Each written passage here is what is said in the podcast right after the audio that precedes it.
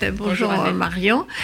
Euh, Paul Henriette a déjà dit que vous étiez grand reporter et que vous aviez reçu tous les prix de journalisme. Ça, c'est vrai, malgré votre euh, âge relativement jeune. Oui, n'exagérons pas. La cinquantaine. Vous avez eu le prix, alors je cite, le prix Albert Londres, qui est quand même euh, le concours de journalisme. Vous avez eu le prix Simone Veil pour votre livre sur Angela Merkel, ce qui est aussi euh, très impressionnant. Angela Merkel, l'ovni politique. Vous avez eu le prix François Giroud. Vous avez eu le prix Louise Weiss, qui était, que j'ai eu la chance de rencontrer dans ma vie, qui était un personnage européen euh, fabuleux, très très impressionnante. Et donc, euh, vous êtes dans la tradition pour moi du très bon journalisme français à l'anglo-saxonne, c'est-à-dire que vous osez dire je dans vos reportages, dans vos livres, peut-être pas quand vous étiez grand reporter au Monde, mais en tout monde, cas, c'était pas permis. Au Monde, c'était pas permis, à Libération non plus. Mais maintenant, on a commencé à comprendre qu'on peut dire je, ça n'enlève pas l'objectivité. Euh, vous avez fait un livre qui fait référence sur l'Europe, donc Marion Van Rettergem. Mon Europe, je t'aime, moi non plus. 1989-2019, on va en parler. Euh, la citation évidemment euh, de Gainsbourg, la chanson de Gainsbourg, parue chez Stock. Et le dernier euh, ouvrage où apparaît votre nom sur la couverture est étonnamment un livre d'entretien, donc Valérie Pécresse avec Marion Van Rettergem. Et c'est cela qui change à tout. Alors le titre est un petit peu rend un peu perplexe parce qu'on a du mal à s'en souvenir. Et c'est cela qui change à tout. Donc avant de parler de, vos livres sur l'Europe, sur Angela Merkel et d'autres grands reportages, ma question c'est, alors Valérie Pécresse, comment est-ce que vous avez eu l'idée ou l'envie de faire un livre d'entretien alors que ça n'est pas a priori votre famille politique, vous êtes plutôt... Euh, du côté centre ou centre-gauche, mais pas dans la tradition républicaine de droite. Donc c'est la femme, la républicaine, euh, la femme de pouvoir. Qu'est-ce qui vous a donné l'envie ou pourquoi avez-vous donc euh, passé ce temps avec Valérie Pécresse pour écrire avec elle? Je montre le livre quand même parce que voilà, pour ceux qui podcastent. Valérie Pécresse avec Marion Van Rettergem, et c'est cela qui change à tout, paru chez Robert Laffont. Écoutez, pour être très honnête, euh, je n'en ai pas eu l'idée moi-même. C'est l'éditeur, euh, en l'occurrence Jean-Luc Barré, qui n'est pas qu'éditeur, qui est historien et écrivain lui-même, euh, qui m'a appelé un jour pour me proposer, sans me donner le nom d'ailleurs de, de la personne dont il s'agissait, il dit est-ce que tu serais prête à faire un livre d'entretien avec une personnalité politique? Sans vous dire le nom. Sans me dire le nom. Et je lui dis tout de suite non, à vrai dire, parce que j'avais complètement, j'étais vraiment dans autre chose. Et puis je me suis dit, qu'est-ce que c'est que cette histoire? Enfin, j'avais, J'étais pas du tout tentée par le, la proposition vague, mais quand même, évidemment, la curiosité me piquant, je lui ai dit, bah, dis toujours quand même euh, de, quoi, de qui s'agit-il? Et je dois dire que quand il, m'a donné le nom de Valérie Pécresse, j'ai eu un moment de, de silence. Je me suis dit, tiens, c'est curieux, il y a peu de personnes, même peut-être aucune personnalité politique, à part s'il m'avait proposé un livre d'entretien avec le président de la République, je ne pense pas que j'aurais dit non. Mais à vrai dire, je n'en vois pas dans le paysage politique français actuel euh, qui m'aurait fait hésiter et finalement dire oui, parce que voilà, Valérie Pécresse, euh, à laquelle encore une fois je n'aurais pas forcément pensé moi-même et qui n'était qui n'est pas dans mon horizon de, de mille manières d'ailleurs. Euh, je me suis dit d'abord c'est une femme, on n'en a pas beaucoup. Euh, on en a n'en a pas beaucoup au pouvoir, dans des grands postes de pouvoir. Elle est quand même présidente de la région Île-de-France. Elle a été ministre. Euh, euh, elle a fait une réforme très importante sur les universités, qui était à mon avis le, comment dire la réforme importante et intéressante du mandat de Nicolas Sarkozy. c'est une femme, elle, tout en n'étant pas de ma famille politique naturelle, pour autant que je, je ne dirais pas, et je, ça n'a aucun intérêt de savoir pour qui je vote, mais je suis plutôt dans une forme de tradition, disons, de, vaguement de la social-démocratie européenne. Voilà, c'est comme ça que je me définirais largement. Euh, sans faire partie exactement de cette famille-là, pour moi, elle n'a jamais franchi une ligne jaune qui est euh, la moindre compromission avec euh, l'extrême droite, avec les valeurs euh, contraires à celles justement de l'Union européenne, les discriminations, le non-respect des minorités sexuelles, ethniques, religieuses. Elle est, respectueuse, disons qu'on partage ses fondamentaux. Donc ça, c'était la deuxième chose. Et la troisième chose, je me suis dit, même voilà, on ne sait jamais la, politique est fluctuante et même si Emmanuel Macron occupe aujourd'hui un, un, centre droit très large et que c'est compliqué, je pense, pour euh, une gaulliste comme Valérie Pécresse de, percer et d'occuper un jour euh, le terrain politique, dans la mesure où Emmanuel Macron a quand même ratissé assez large au centre. Euh, on ne sait jamais, c'est une femme, elle pourrait, s'il y avait une primaire à droite, l'a remporté, pourquoi pas être présidente de la République. Enfin voilà, tous ces éléments ont fait que j'ai eu, pendant le, mais, c'est, ce moment de silence euh, que j'ai occupé au téléphone quand il m'a proposé ça, et j'ai fini par dire oui, et je m'en suis félicitée parce que c'était une expérience très intéressante. Euh, une femme politique qui est très très loin de, de la Versaillaise euh, qu'elle peut donner à voir, l'image de bourgeoise versaillaise, toute fade et toute lisse, pas du tout du tout.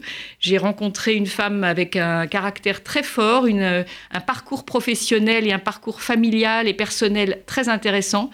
Notamment, j'ai beaucoup aimé le fait qu'elle soit partie euh, à 15 et 16 ans dans des camps communistes de, l'Union soviétique pour apprendre le russe. Je trouvais que c'était quand même assez original.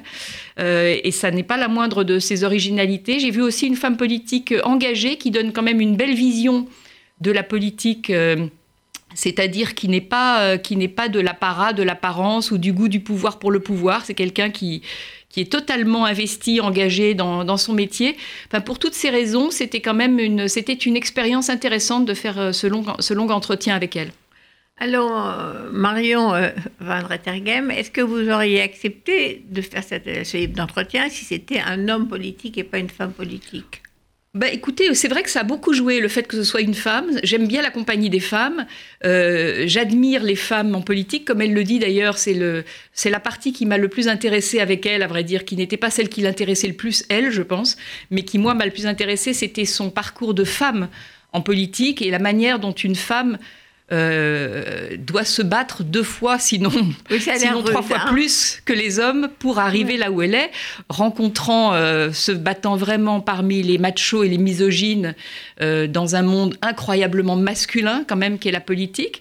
Mais elle cite aussi quelques exemples avec des journalistes incroyablement incorrects. Et c'est même pas c'est même pas une volonté d'être misogyne.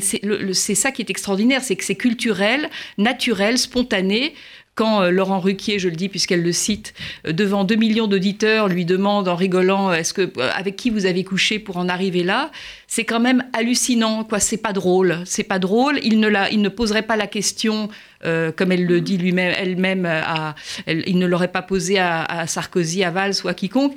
Et donc il y a une espèce de, comment dire, de, normalité comme ça culturelle contre les femmes qui fait que j'ai d'autant plus d'admiration pour celles qui qui arrive à percer. Et je pense que ça a plu à Valérie Pécresse aussi euh, le fait que j'ai fait par, euh, auparavant une biographie d'Angela Merkel. Et c'est vrai que si je me suis aussi intéressée à Angela Merkel, il y a beaucoup d'autres raisons. C'est notamment le fait qu'elle venait de l'Est qui m'a passionnée. Qui n'est pas à gauche non plus.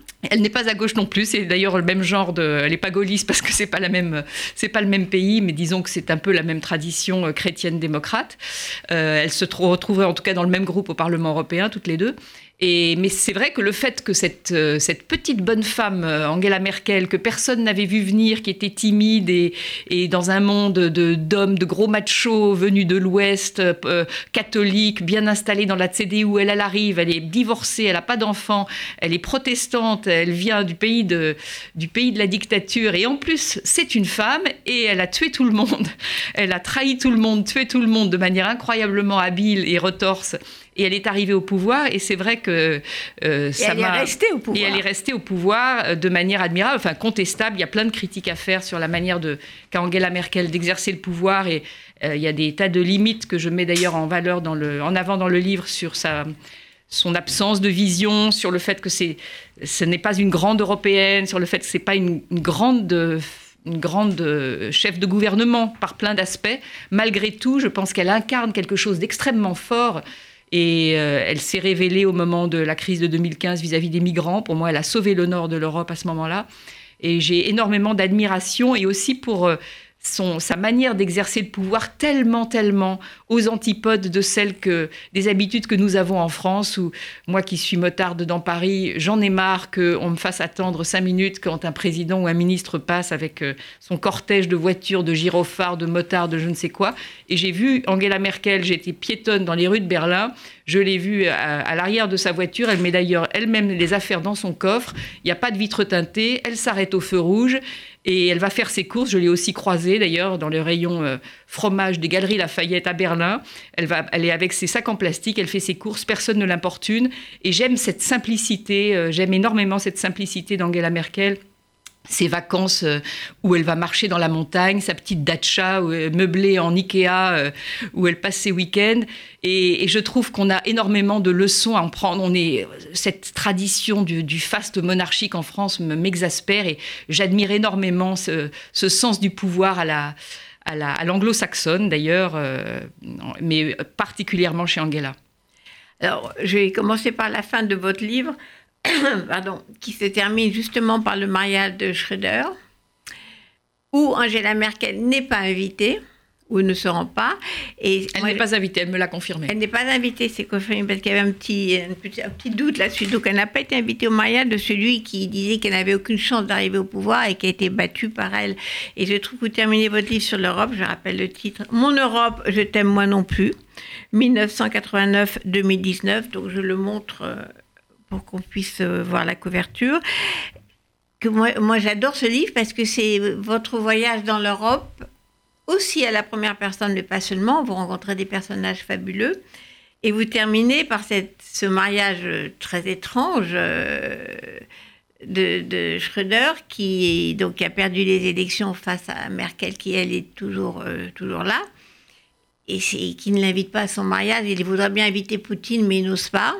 Peut-être qu'il l'a invité, ça je ne sais pas. Ça, vous ne savez pas en, tout, cas, il, est parti travailler Tout le monde attendait Poutine. à ce mariage et il n'est pas venu parce que, comme on sait, euh, Schröder n'a pas, d'ailleurs, a donné une image quand même assez piètre. Quand je dis que c'est germanique, la manière d'exercer le pouvoir, euh, non, c'est vraiment merkelien parce que euh, Gerhard Schröder a été tenu par les règles, là aussi, de, de, la sobriété germanique, mais malgré tout, il avait un goût du faste. Il a peut-être des excuses dans la mesure où il venait, lui, d'un milieu extrêmement modeste mais il, a, il y a pris goût, il a pris goût à l'argent de manière assez démesurée. On Parce qu'il a accepté de, fait l'offre d'emploi voilà. Euh, de Poutine, de, euh, travailler pour Gazprom. De travailler pour Gazprom, ce qui était quand même une double trahison, quoi. D'abord parce que c'est un, c'est un pays, enfin, quand on, est, quand on a été le chef du gouvernement d'un, grand pays comme l'Allemagne, on va travailler dans, la, dans une puissance, je dirais pas ennemie, mais enfin en tout cas pas amie. Euh, et puis, par rapport à sa, famille social-démocrate, c'est pour ça que j'ai terminé mon livre par le mariage de, Gerhard Schröder, qui était quand même une manière de symbole de la mort de la, de la social-démocratie en Europe. Et le fait que lui et soit à ce point passé de l'autre côté, du, côté de l'argent, du côté du, pouvoir russe, une forme de trahison quand même ultime. Et ce n'est pas étonnant. Et quand j'ai eu l'occasion de, croiser Angela Merkel et de lui demander est-ce que vous avez été invitée, elle m'a tout de suite dit non, d'un air vraiment impossible qu'il m'ait invitée et elle ne serait pas venue. Et de toute façon, ça ne, ça ne se serait, ça n'avait aucun sens. Mais justement, ce sont deux Allemagnes en quelque sorte, parce que vous dites euh, dans, dans votre livre sur l'Europe que à la division entre deux blocs euh, qui traversaient l'Europe, maintenant la division n'est plus entre deux blocs, mais à l'intérieur même des pays, ce que je trouve euh, totalement euh, juste, parce qu'on a ça aussi aux États-Unis, hein, a deux Amériques, il y a une Amérique démocrate une Amérique républicaine. Grosso modo. Mais il y a aussi deux France et il y a aussi deux Angleterre, Grande-Bretagne peut-être et deux Allemagnes. Et je trouve ça très très pertinent, cette nouvelle division à l'intérieur même des sociétés. Et de Pologne et de Hongrie. Et c'est un peu, à vrai dire, c'est le thème de... Ça me fait plaisir que vous vous posiez cette question parce que c'est le thème euh, réel et finalement de, ce qui fait la cohésion, s'il y en a une, de, de, mon livre, et c'est ce que j'ai voulu, c'est le message que j'ai voulu faire passer à travers tous ces personnages, tous ces portraits qui vont de Macron et Blair, des gens connus à des gens très ordinaires, à un marchand de chaussures à, Dublin, etc. Ce que j'ai voulu montrer, c'est qu'il s'est passé quelque chose euh, il y a 30 ans exactement, qui était la chute du mur. Il se trouve que ça correspond, moi, à, un cycle personnel, puisque c'est le moment où j'ai commencé le journalisme. Donc évidemment, les, moments historiques, on ne s'en rend pas compte au moment où ils, où ils surviennent. C'est après coup que je me dis, tiens, c'est curieux, j'ai commencé le journalisme au moment, euh, c'était exactement un an avant la chute du mur de Berlin. Donc je suis vraiment rentrée en journalisme et j'ai vécu ces 30 années euh, de la chute du mur comme une sorte de cycle euh, complet, politique et personnel à la fois. Et du coup, j'ai énormément voyagé en Europe euh, pendant toutes ces 30 années, à la fois pour moi, pour moi personnellement et pour le journal. Et je me suis rendu compte que je me, suis du coup, j'ai été amenée à me demander qu'est-ce qui s'est passé, comment est-on venu de ce moment d'euphorisme, d'enthousiasme, de sentiment d'un avènement de la démocratie pour tout le monde. C'était merveilleux que le, mur tombe, que, nos cousins, nos voisins de, de l'Europe soient enfin euh, réunis et parmi nous et, et, droit à, la même liberté dont nous, dont jouissions, euh, nous. Euh, et voilà, donc il y avait le sentiment, comme le disait Fukuyama, on était arrivé à la fin de l'histoire. Enfin, voilà, la démocratie libérale était arrivée. Il n'y avait plus de dictature. Le dernier grand totalitarisme était vaincu, fichu Il en reste encore un. Comment? Il en reste encore un. Lequel vous pensez? Chinois. Ah oui, le chinois. Mais le, enfin, le chinois étant une espèce de, truc très hybride, très compliqué, parce qu'ils sont dans une économie de marché tout en étant dans un système totalitaire et, et enfin, dictatorial. ils n'ont pas conquis le monde encore. Voilà, enfin, ils sont en train, mais. pas encore. Euh, qu'est-ce que je voulais dire? Oui, donc comment est-on passé de ce moment d'enthousiasme, en tout cas euh, si, je me contente de, l'Europe et de l'Occident, à un repli nationaliste aujourd'hui? Et en effet, on le voit aussi bien aux États-Unis que dans, toute l'Europe, avec tentation de souverainisme, de repli sur soi, de, de, peur de l'étranger, de peur de l'autre, etc. Comment en est-on arrivé là? Et c'est vrai que j'ai le sentiment qu'on a détruit un mur, certes, mais on avait négligé le fait qu'en détruisant ce mur, on en construisait beaucoup d'autres, euh, plus invisibles, mais tout à fait réels, et notamment que euh, cette mondialisation très accélérée au moment de la chute du mur, tout d'un coup, euh, on n'avait plus d'abord d'ennemis identifiés. C'était très simple quand le monde était coupé en deux. On savait comment penser. quand on était du bon côté du mur, c'était beaucoup très confortable. Et puis on se disait ah tiens, on, on a passé finalement 30 ans à rêver que le mur tombe. Et une fois qu'il était tombé, à se dire bon maintenant qu'est-ce qu'on fait? Où sont nos ennemis? Comment on était perdu? Et on ne savait pas quoi faire de la chute du mur. Et du coup, ça a créé évidemment des déséquilibres. Il y a eu l'élargissement de l'Union européenne à l'est qui a créé des situations d'inégalité sociale, fiscale, de, dumping, euh, de, déséquilibre. Donc euh, l'Est, les, gens du côté de l'Est, on s'est senti frustrés et insatisfaits parce que finalement la liberté ne ressemblait pas à ce qu'on avait pu espérer ou ce dont on avait rêvé, parce que évidemment la, libéralisation c'est violent, euh, que c'est pas confortable, qu'il y a des gens laissés pour compte, il y a des gens qui ne s'en sortent pas. Donc il y avait du coup on a nourri une sorte de nostalgie d'un communisme où au moins on ne se posait pas de questions. Et du côté de l'Ouest, on s'est senti complètement bousculé dans ses habitudes, euh, euh, déstabilisé par ces gens qui arrivaient, ces travailleurs bon marché. Euh, et la droite détestait qu'on casse les frontières et la gauche détestait qu'on casse les salaires. Donc en fait, il y avait une sorte de grand désordre, de grand bouleversement général qui fait que voilà, le, populisme est, né là, parce que le populisme est une le, grand art du populisme, c'est de, chevaucher les peurs et les colères, et donc c'était très facile d'arriver là. Et, voilà, voilà où nous en sommes. Et surtout, ce qui m'a frappé, ça aussi, je m'en étais pas rendu compte à ce moment-là, c'est qu'est-ce qui s'est passé il y a 30 ans? Un phénomène tout à fait inaperçu. On était vraiment loin de s'en rendre compte. C'était précisément en 1989 un petit machin qui s'appelait WWW, World Wide Web. C'était les premiers pas de l'Internet. Et quand on voit ce que l'Internet a à la fois apporter de magnifiques comme accès à la connaissance, à la généralisation, à la communication du monde entier, mais aussi d'atroces, de, pervers, d'insidieux, euh, avec les réseaux sociaux, avec la manière dont ça mine de l'intérieur nos démocraties. Je pense que cette naissance d'Internet, en 1989, explique énormément de choses et résume ce cycle euh, historique du mur de Berlin à aujourd'hui, de la démocratie, de la liberté, de l'avènement de la liberté au populisme et au nationalisme. Alors c'est vrai, on vient juste de, fêter justement euh, les 30 ans euh, de la chute du mur, en novembre, puisqu'on est en, novembre 2019. Et c'est vrai qu'on a cru que, que l'Europe allait pouvoir se construire paisiblement Mais alors, quand vous entendez quelqu'un comme Jean-Luc Mélenchon parler d'annexion, d'annexion, est-ce que vous tombez de votre chaise? Ah, tombé, Je suis tombée de ma chaise, j'étais dégoûtée. Je, je, je suis, je, je, ne, je trouve que voilà, c'est typiquement, enfin, c'est l'incarnation du populiste. Il y en a d'autres. Hein, vraiment, c'est l'incarnation français. Du, populiste français. Je crois que c'est le, le meilleur d'entre nous euh, de ce point de vue-là. Et comment euh, faire passer alors et c'est là qu'il est très aidé par les réseaux sociaux, par la simplification des, de Twitter, etc. On dit ah oui, mais euh, le, libéralisme est violent, donc c'est pareil. Euh, oui, d'accord, vous dites que le, totalitarisme c'était violent, mais le, le libéralisme aussi. Comme le système soviétique, tout sur le même plan. Voilà, tout sur le même plan. C'est ce qui fait aussi dire aux, Anglais brexiteurs que, que, le, que l'Europe c'est l'Union soviétique, que, que, ou que c'est le Troisième Reich, pourquoi pas. Euh, Mais Jean-Luc Mélenchon, quand même, il connaît le sens des mots. C'est quelqu'un qui est assez précis. il est d'autant plus coupable. Voilà, parce qu'il dit pas n'importe quoi. Quand il dit oh, quand on fait de l'anniversaire de la chute du mur et tout le monde est quand même très ému de revoir ces images formidables, lui, il dit annexion. Il dit annexion, c'est un mot qu'il n'a pas inventé non plus, qui avait été utilisé par certains Allemands de l'Est. Il oublie quand même que c'est les Allemands de l'Est qui ont voulu la chute du mur et que si l'Allemagne de l'Est euh, s'est comment, euh, comment dire, a été absorbé par l'Allemagne de l'Ouest, c'est parce qu'ils ont voté pour la CDU massivement euh, à la sortie en 89. C'était un vote, euh, il y a eu un vote démocratique, le premier de leur histoire, enfin depuis longtemps.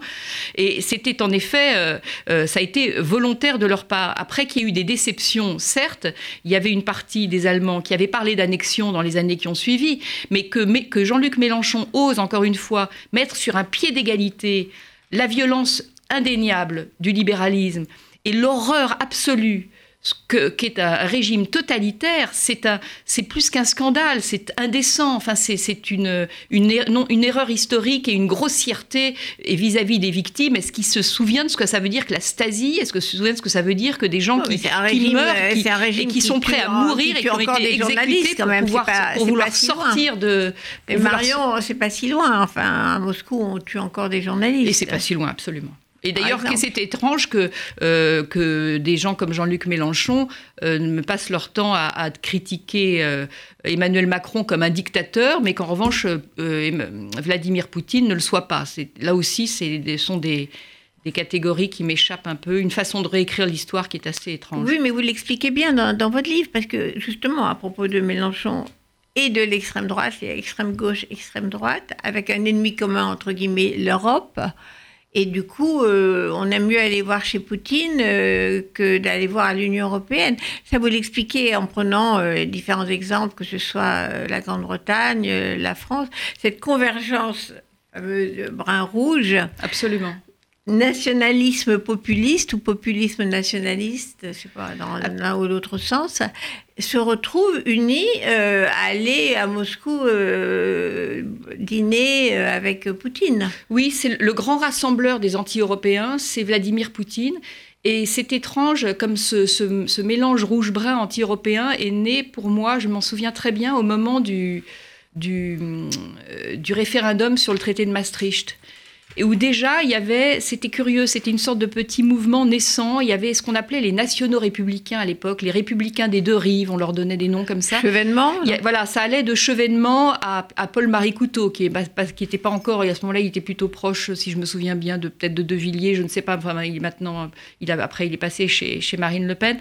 Euh, enfin, il y avait à la fois des gens, des souverainistes d'extrême droite ou de droite euh, très à droite, et des gens de, de la gauche pas forcément d'extrême gauche, mais de, gauche souverainiste comme, euh, comme Chevènement. Et il y avait une sorte de, convergence où on, entendait d'ailleurs des expressions euh, un peu douteuses. Je me souviens de, de Chevènement parlant de Danny Cohn-Bendit comme d'une élite cosmopolite. Alors il y a le mot juif qu'on n'entend pas, euh, il n'est pas prononcé, mais tout le monde l'entend. C'est assez, c'est assez étrange. Voilà, et, il y avait une sorte comme ça de, de, d'hostilité à la, au capitalisme, aux banquiers cosmopolites, etc. Tout le monde paraît, tout, le monde entend le mot juif dans ces cas-là. Euh, et encore une fois, il n'est pas prononcé.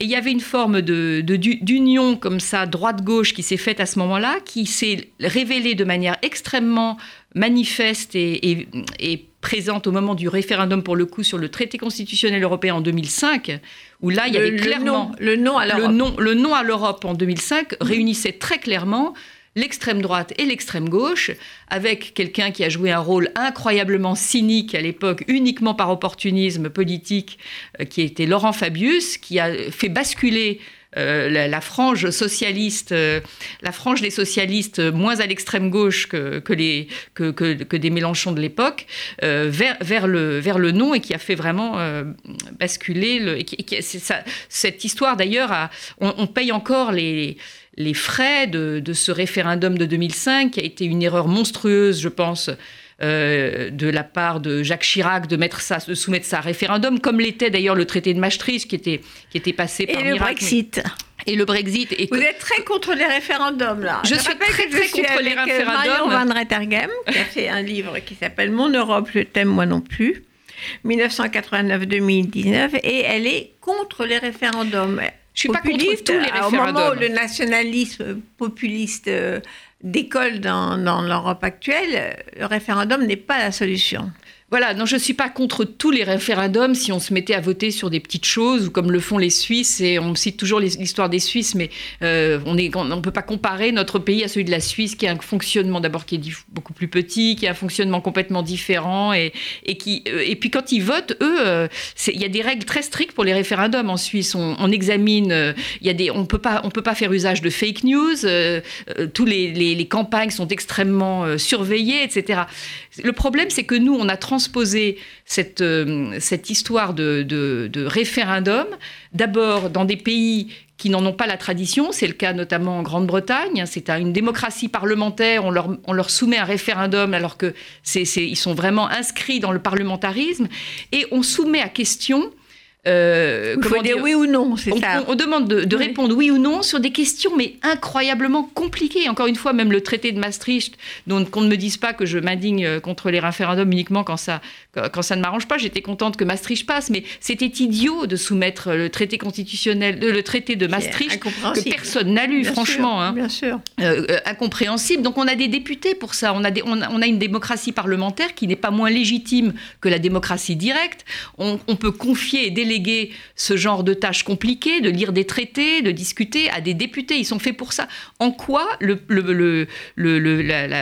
comment dire, le peuple dans son ensemble est capable de juger des conséquences d'une question extrêmement complexe, comme l'était celle de Maastricht, du traité constitutionnel européen ou, du référendum sur le Brexit. Je pense que c'est absurde et que c'est un véhicule idéal pour les, populistes, cette histoire de faire répondre oui ou non et de simplifier, de simplifier la complexité. Oui, alors, euh, Marion euh, Van Rettergem, donc vous avez été longtemps journaliste au Monde et vous êtes comme vous le dites maintenant, eurolâtre, fan de l'Europe, mais euh, inquiète quand même, parce que là, vous nous parlez de ces montées de, populisme nationaliste qui, depuis, effectivement, n'ont cessé de se développer. vous citez à la une, en première page de votre livre, François Giroud, donc c'était bien avant tout ça, qui dit Ainsi commence le fascisme. Il ne dit jamais son nom, NOM, c'est plus le nom à Maastricht. Il ne dit jamais son nom, il rampe, il flotte. Quand il montre le bout de son nez, on dit C'est lui, vous croyez? Il ne faut rien exagérer. Et puis un jour, on le prend dans la gueule, il est trop tard pour l'expulser. Donc cette montée donc, des populismes euh, vous inquiète? Oui, ça m'inquiète, euh, c'est clair. Alors je pense qu'il y, a plusieurs formes de populisme en fait, et curieusement, euh, on a tendance à tout mélanger. Euh, les démocraties illibérales, comme celle de Viktor Orban ou celle qui, se dessine aussi en Pologne, euh, sont un peu différentes. que par rapport à, des, à des populismes, pour moi l'incarnation populiste, c'est vraiment un Boris Johnson, une Marine Le Pen, un Mélenchon, un Salvini, des gens qui vraiment chevauchent euh, enfin, même si Orban, il est quand même populiste parce qu'il joue avec ça aussi. Euh, mais je dirais pas ça des, Polonais. C'est très différent parce que là, c'est vraiment. Italiens? Les Italiens, oui, bien sûr, de Salvini, mais les Polonais, c'est différent parce que c'est une espèce d'ultra-conservatisme catholique. C'est vraiment, c'est un, peu, un peu différent. Mais sinon, le populisme, il donne sa, spécialité, si je puis dire, c'est justement, exactement comme l'a fait le référendum sur le Brexit, c'est de, de vendre une solution simple à une question compliquée tout en trouvant un bouc émissaire. Et là, c'est exactement pour moi le Brexit et, le concentré du populisme d'aujourd'hui, c'est-à-dire qu'il a exactement proposé une question, une réponse simple qui n'existait pas, qui est complètement imaginaire et, trompeuse à une question compliquée, parce que personne ne sait ce que c'est que le Brexit, et qui a trouvé des boucs émissaires. Et les boucs émissaires, c'était l'Union européenne, c'était les migrants.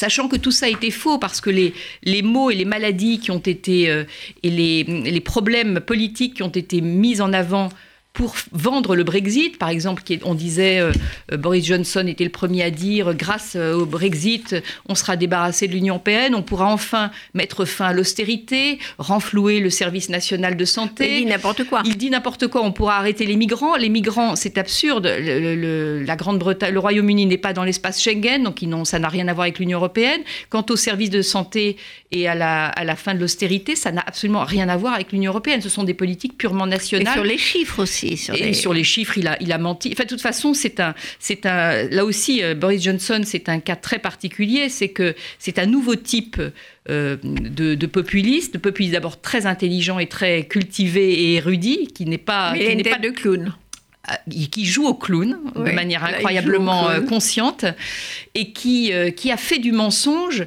qui a élevé, qui a compris d'ailleurs en voyant, il a, regardé Trump aussi faire, qui a, qui a, qui a fait du mensonge, qui a utilisé le mensonge comme une stratégie politique. C'est pas du tout, on n'est pas du tout dans l'ordre de la fausse promesse. Et là encore, Twitter simplifie en disant bah oui, mais de toute façon, tous les politiques ont toujours menti. Non, ils n'ont pas toujours menti, comme Boris Johnson qui a fait du mensonge une sorte de stratégie, de méthode systématique pour justement tout niveler, tout mettre à zéro, dire mais c'est pas grave, c'est pas grave, on peut, euh, c'est pas vrai, mais euh, si c'est vrai. Et puis je vous dis que cette table est noire alors qu'elle est blanche, mais si je vous le dis, bah, c'est que je le pense. Donc on, est, on est dans une espèce de, mélange absolu. Et je cite d'ailleurs un moment Anna Arendt dans mon livre qui dit que le fascisme, ça, n'est pas une, euh, ça ne se joue pas entre le bien et le mal. Ça commence au moment où le vrai et le faux la frontière entre le vrai et le faux se met à disparaître. Et je pense que on est là dans cette époque aujourd'hui et les réseaux sociaux ont vraiment apporté une révolution. Euh, il y a, du, il y a des bons côtés, mais quand même très pervers et néfaste au bout du compte,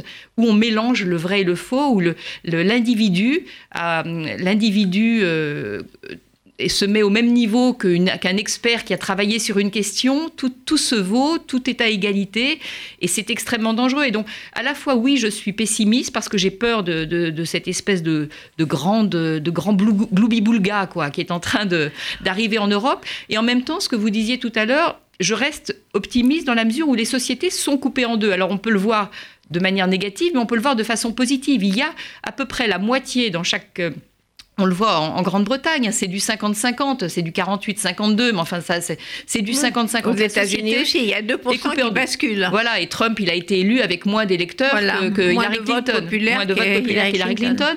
Euh, et en France, c'est pareil, on voit à peu près, il y a à peu près 50% des gens qui votent contre le système, 50% qui sont encore pour le, que la démocratie marche comme, euh, comme elle, euh, comme elle avec des, des instituts, que les institutions fonctionnent et, que, et qui sont favorable à l'Union européenne. C'est quand même intéressant de noter qu'il y a une espèce d'Europe bashing partout, mais quand tous les sondages, et grâce au Brexit aussi d'ailleurs, euh, on a vu, mais qu'est-ce que c'est que ce, que ce bazar? Plus personne, plus personne ne veut être anti-européen. Même les plus nationalistes des Européens, même Salvini, même Marine Le Pen, ont radicalement changé de programme euh, à ce sujet. Vous n'entendez plus un leader populiste nationaliste dire qu'il veut sortir de l'Union européenne, ni une majorité euh, dans la population qui veut sortir de l'Union européenne. Donc ça, c'est une bonne chose. Oui, alors ça, c'est Marion Van Rettergam. Vous expliquez que ça, c'est le côté euh, positif de l'histoire du Brexit, c'est que ça a dégoûté tout le monde de sortir de, l'Europe. Et qu'effectivement, même Marine Le Pen, qui en a fait quand même un, axe euh, électoral pendant des années, ne dit plus on renonce à l'euro et on retourne au franc. C'est fini cette histoire-là. On sort de l'Europe. Et ça, c'est assez fascinant. Parce qu'en effet, finalement, malgré le populisme qui dit aux gens ce qu'ils ont envie d'entendre, parce que la définition même euh, du populisme, c'est dire au peuple, entre guillemets, ce qu'il a envie d'entendre, même si c'est faux, ce qu'on voit avec Trump, ce qu'on voit avec Boris Johnson, ce qu'on voit un petit peu avec Netanyahou en Israël, qui euh, pratique ça aussi, dire aux gens ce qu'ils ont envie d'entendre. Mais là, on voit que le peuple, donc le vrai, euh, il marche pas à tous les coups. On voit qu'il y a quand même une majorité, j'ai pas vu les derniers chiffres, une majorité de gens, je pense en Grande-Bretagne, qui maintenant se prononceraient contre le Brexit. Ça, c'est, ça dépend des sondages. Ça dépend des sondages. Ça dépend de la manière dont on pose la question. Mais en tout cas, c'est, en tout cas, c'est, c'est du 50-50. Ça pourrait, je, moi, je, il me semble quand même que s'il y avait aujourd'hui, euh, avec tout ce qu'on, le recul de tout ce qu'on sait maintenant, du fait que personne n'avait compris ce que c'était que le Brexit. Quand on disait vous voulez sortir de l'Union européenne, oui, non. Alors ah oui, oui. Et puis en plus c'était trompeur dans les termes même. C'est que c'était leave ou remain, c'est-à-dire vous partez ou vous restez.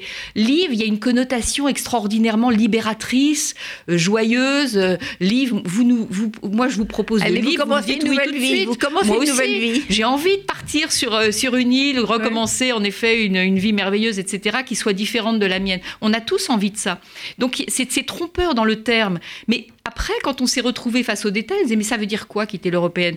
Boris Johnson, il avait tout et son contraire. Il avait dit, de toute façon, on prendra le beurre et l'argent du beurre, euh, ils seront à quatre pattes, euh, ils seront à nos pieds, on fera ce qu'on veut, on restera dans le marché unique, on prendra euh, tout ce qu'on veut et on rejettera tout ce qu'on veut pas. Et on, et on, ne payera plus. Et on ne payera plus rien. Ben, tout s'est passé au contraire de ce qu'il a dit. C'est-à-dire qu'il continue à payer. Il avait dit que ce serait facile, c'est très difficile. Et puis, il voulait rester dans le marché unique, il ne peut, pas, il peut pas y rester.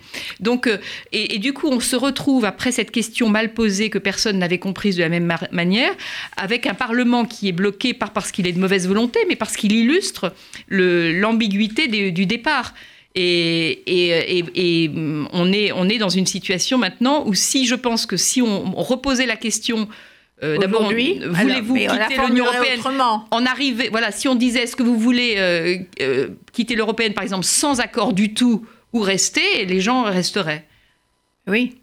Alors, Marion Van Rettergem, vous dites, euh, j'aime bien l'expression à propos du Brexit, un gros machin dégoûtant. Vous avez dit des mots, mais absolument, le Brexit, ça, ça vous a vraiment traumatisé. Hein. Ça, vous traumatise, parce que c'est en ce moment. vous dites, le Brexit m'obsède, sa folie me fascine. Vous parlez donc du référendum de 24 juin 2016. Vous dites, l'événement qui solde ces 30 ans premier cycle 30 ans d'Europe euh, depuis 89, premier signe électoral d'un pays qui explose. Un gros machin dégoûtant. Et moi, je, trouve ça euh, fascinant parce que c'est pour vous, c'est le marqueur euh, vraiment de la décomposition. Oui, je le compare à Grégoire, à Zamsa dans la métamorphose de Kafka. avec ça.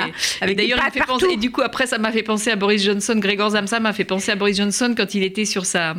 Comment on appelle ça Au moment des il était sur une espèce de fil, là, et il jouait avec un casque et il, gigotait ses petites pattes. Oui, c'est euh. ça. Et vous dites quand même, dans les, à propos des sondages, que les jeunes Anglais, chez les jeunes, il y a une majorité pour rester dans l'Europe et que c'est une histoire de vieux, qu'il y a quand même les vieux contre les jeunes.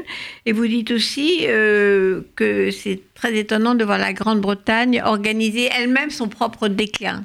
Oui, oui, oui, le, Brexit me fascine parce que ça a été vraiment un, traumatisme, un, choc. Je, n'oublierai jamais ce petit matin où on a, appris les résultats. Et hum, il me semble que justement ça concentre, il y a tous les ingrédients du populisme actuel qui sont concentrés dans ce Brexit. Je pense que ça nous fait beaucoup de mal à tout le monde, y compris aux Britanniques. Euh, et à l'Union européenne, et que maintenant ça n'est plus rattrapable, parce que quel que soit ce qui en sort, le Brexit n'a pas eu lieu, hein, et il n'est pas du tout évident encore qu'il ait lieu. Il y a des élections le 12 décembre euh, si Boris Johnson a une majorité, son accord, euh, il le mettra en œuvre.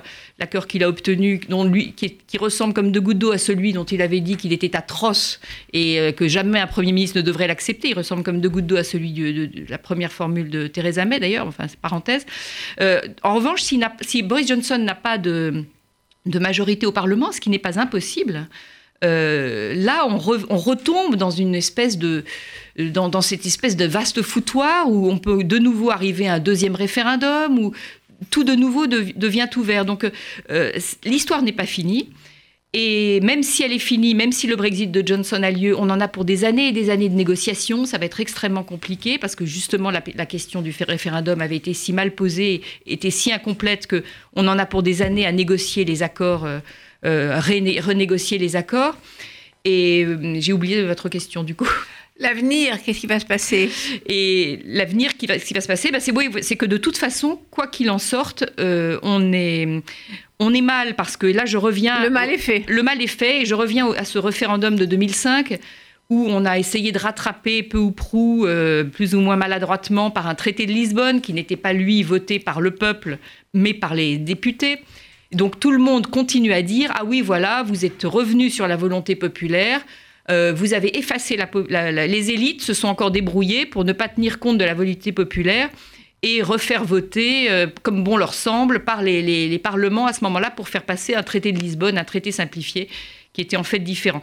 Tout ça est très compliqué. En fait, le traité de Lisbonne reprend essentiellement les traités précédents. Bref, mais dans, la perception qu'ont les gens, l'élite, euh, l'élite veut aller contre le peuple. Et, Boris Johnson, de manière très perverse là aussi, a joué ça. Euh, il, a, il, a fait, il a essayé de faire passer le message que le Parlement allait contre le Parlement britannique, bloquait la volonté du peuple. Encore une fois, c'est extrêmement compliqué. C'est pas du tout comme ça que ça s'est passé. Parce que... c'est extrêmement dangereux parce que il a, il a essayé de, de, de créer, de jouer sur cette division peuple-démocratie en fait.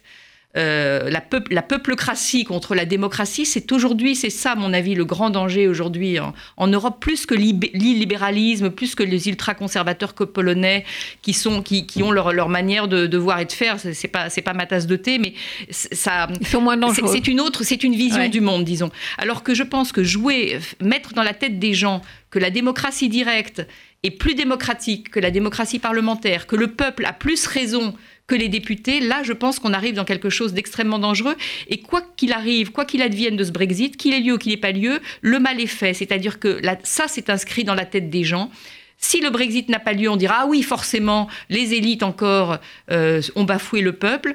Et s'il a lieu, c'est catastrophique, je pense, euh, et pour les Britanniques et pour l'Union européenne de, que ces deux grandes, de que cette union solidaire de, pays démocratiques et ce pays qui est naturellement notre allié euh, soit séparée, qui est une grande puissance. oui, mais vous avez dit quand même que du coup, ça ressoude plutôt euh, les Européens. Alors, dans un premier temps, ça a hein. ressouté les. On peut voir ça. Si on, si on, a la vision optimiste, c'est vrai que les Européens se sont bien unis face, à, face au Brexit. Mais je pense qu'il ne faut pas négliger le, fait que la perte de la Grande-Bretagne, du Royaume-Uni, à mon avis, est, est immense pour l'Union européenne, symboliquement, politiquement, diplomatiquement, commercialement. On perd énormément. Euh, de, la, du départ de la Grande-Bretagne. Et, sachant que le Royaume-Uni, en plus, lui, peut se terminer euh, totalement désuni, avec l'Écosse qui de nouveau réclame son indépendance, qu'elle n'a pas du tout envie du Brexit. L'Irlande du Nord qui a obtenu un traitement de faveur qui la rapproche de, la République d'Irlande, qui pourrait à terme se réunifier à l'Irlande. Enfin, tout ça est une absurdité totale, euh, du gâchis du gâchis et une situation perdant-perdant. Marion, vous parlez d'une future éventuelle Petite-Bretagne et non Grande-Bretagne. C'était effectivement une vision très triste de, cette histoire. Mais ce référendum, cette démagogie du référendum contre les élites, euh, on l'a entendu aussi chez les Gilets jaunes en France. Vous en parlez d'ailleurs dans votre livre, comme euh, un autre exemple de la montée du nationalisme populiste. Eux, ils ont réclamé un référendum aussi. Oui, et je, pense que, encore une fois, moi j'ai beaucoup d'admiration et de respect pour euh, le, mouvement spontané des Gilets jaunes. Je trouve qu'ils ont eu raison. Euh, ils ont fait du bien, ils ont réveillé le président de la République sur euh, qui les avait oubliés, qui avait oublié cette partie-là de, la population. C'est anormal que des gens travaillent et, ne puissent pas gagner, ne, ne, puissent pas vivre de leur, euh, de leur emploi, parce que c'était essentiellement les gilets jaunes, c'était pas des chômeurs, c'était des, travailleurs pauvres. Et donc c'est anormal que dans une démocratie développée comme la nôtre, il y ait ça. Et je pense que Emmanuel Macron a fait une énorme erreur de négliger cette part-là de la population. Donc ils ont bien fait de se réveiller, c'était, c'était bien envoyé, si je puis dire. Après, ça a dégénéré très vite, euh, ça s'est mélangé avec euh, justement du nationalisme, du, de la démagogie populiste, euh, le côté, voilà, on est le peuple, d'ailleurs ils étaient incapables de se, de, se rassembler, de se réunir, de désigner des représentants. Et là, c'est devenu un, un, mouvement, à mon avis, détestable, en plus de, de, de casseurs, où cette espèce de tradition, on va casser des des, biens publics euh, chaque semaine. C'est, que et comme d'habitude, ressurgit l'antisémitisme. Et l'antisémitisme, naturellement, comme toujours. Et comme toujours, on retrouve les mêmês boucs émissaires, les étrangers, les juifs et l'Union européenne. et l'élite. Ça tourne en rond. Alors justement, j'ai complètement oublié de vous poser une question. On a entendu tout à l'heure euh, le, le, fait que le grand rabbin euh, de Grande-Bretagne euh, s'inquiète de la montée ou de l'existence de l'antisémitisme dans le Parti travailliste anglais. Qu'est-ce que vous en pensez de cette inquiétude? Est-ce qu'elle est justifiée Oui, ils ont tout à fait raison. Alors moi, je, je, ne sais pas, je ne m'avancerai pas à dire euh, que Jeremy Corbyn est antisémite lui-même, mais il est représentatif d'une extrême gauche qui qui joue de manière, euh, là encore, assez floue, assez euh, pas nette, euh, entre, qui joue sur la différence anti-sionisme, antisémitisme. C'est-à-dire qu'il a quand même, Jeremy Corbyn a des, des, des affinités avec le Hamas.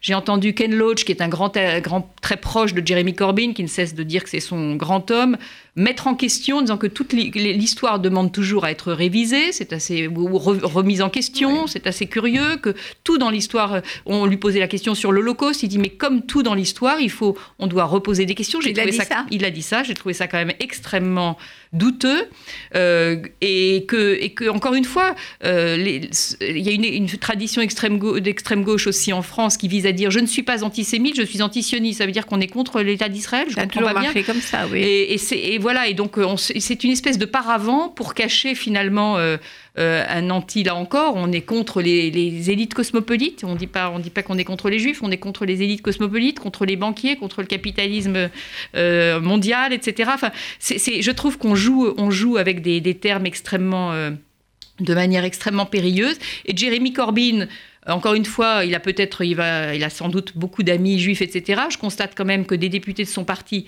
euh, ont quitté le parti Labour à cause de ces histoires qui étaient très gênantes parce qu'en tant que leader, il a laissé faire des, des, des, Il y a eu des mails, des échanges de mails antisémites.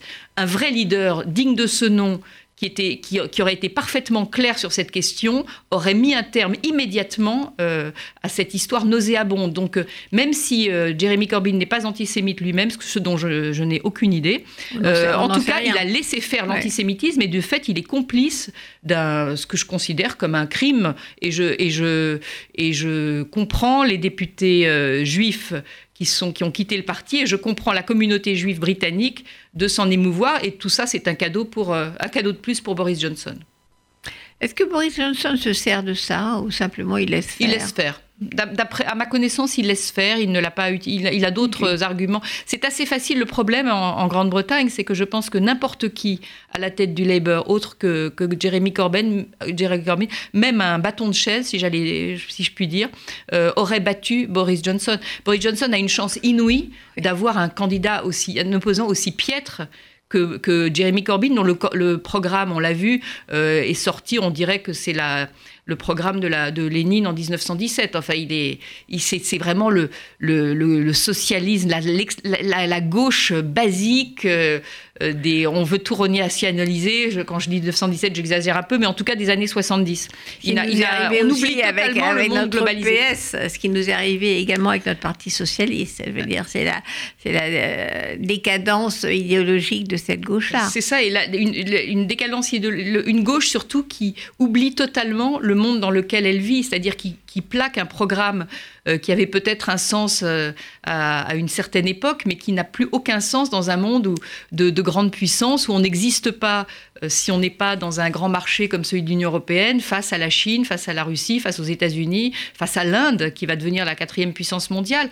Enfin, il faut, on, ne peut pas vivre, de même que le, je pense que le, les, nationalistes et les souverainistes sont incroyablement nuisibles à leur propre pays s'ils aiment la France et s'ils aiment, euh, s'ils se disent patriotes, parce que la France toute seule, sans l'Union européenne, dans le monde tel qu'il est, avec ses grandes puissances, euh, disparaît purement et simplement, c'est-à-dire qu'elle sera engloutie par la Chine, par les États-Unis. Macron a compris ça. Macron l'a très bien compris, et, je pense que l'erreur nationaliste de base, c'est d'imaginer une seconde que dans le monde tel qu'il est, un pays hors de l'Europe puisse avoir la moindre existence. Oui, enfin, on est quand même très triste de, de, voir qu'à part, comme vous l'avez dit, Angela Merkel, euh, sur laquelle vous avez écrit un livre euh, formidable, qui a sauvé l'honneur de l'Europe en, prenant euh, quelques, un million euh, de migrants, de réfugiés. en Allemagne, l'Europe, effectivement, a reculé sur les droits de l'homme, sur cette démocratie libérale qu'on aime tellement. Donc, on, était, on a vu revenir les démons dont vous parlez, les démons xénophobes qui ne cesse quand même de, croître avec tout ce qui va avec.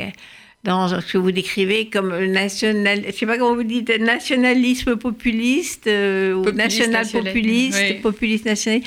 Et là, ce que vous dites aussi, ce qu'on constate, c'est plus la gauche et la droite. C'est quelque chose de nouveau qui fusionne euh, l'extrême gauche et l'extrême droite. Et c'est ça qui se passe aujourd'hui à peu près partout. Donc, qu'on se dise de gauche ou d'extrême droite ou d'extrême gauche, euh, on peut se retrouver, euh, encore une fois, proche de Poutine euh, plutôt que de l'Europe. Et c'est une espèce de vieux démon.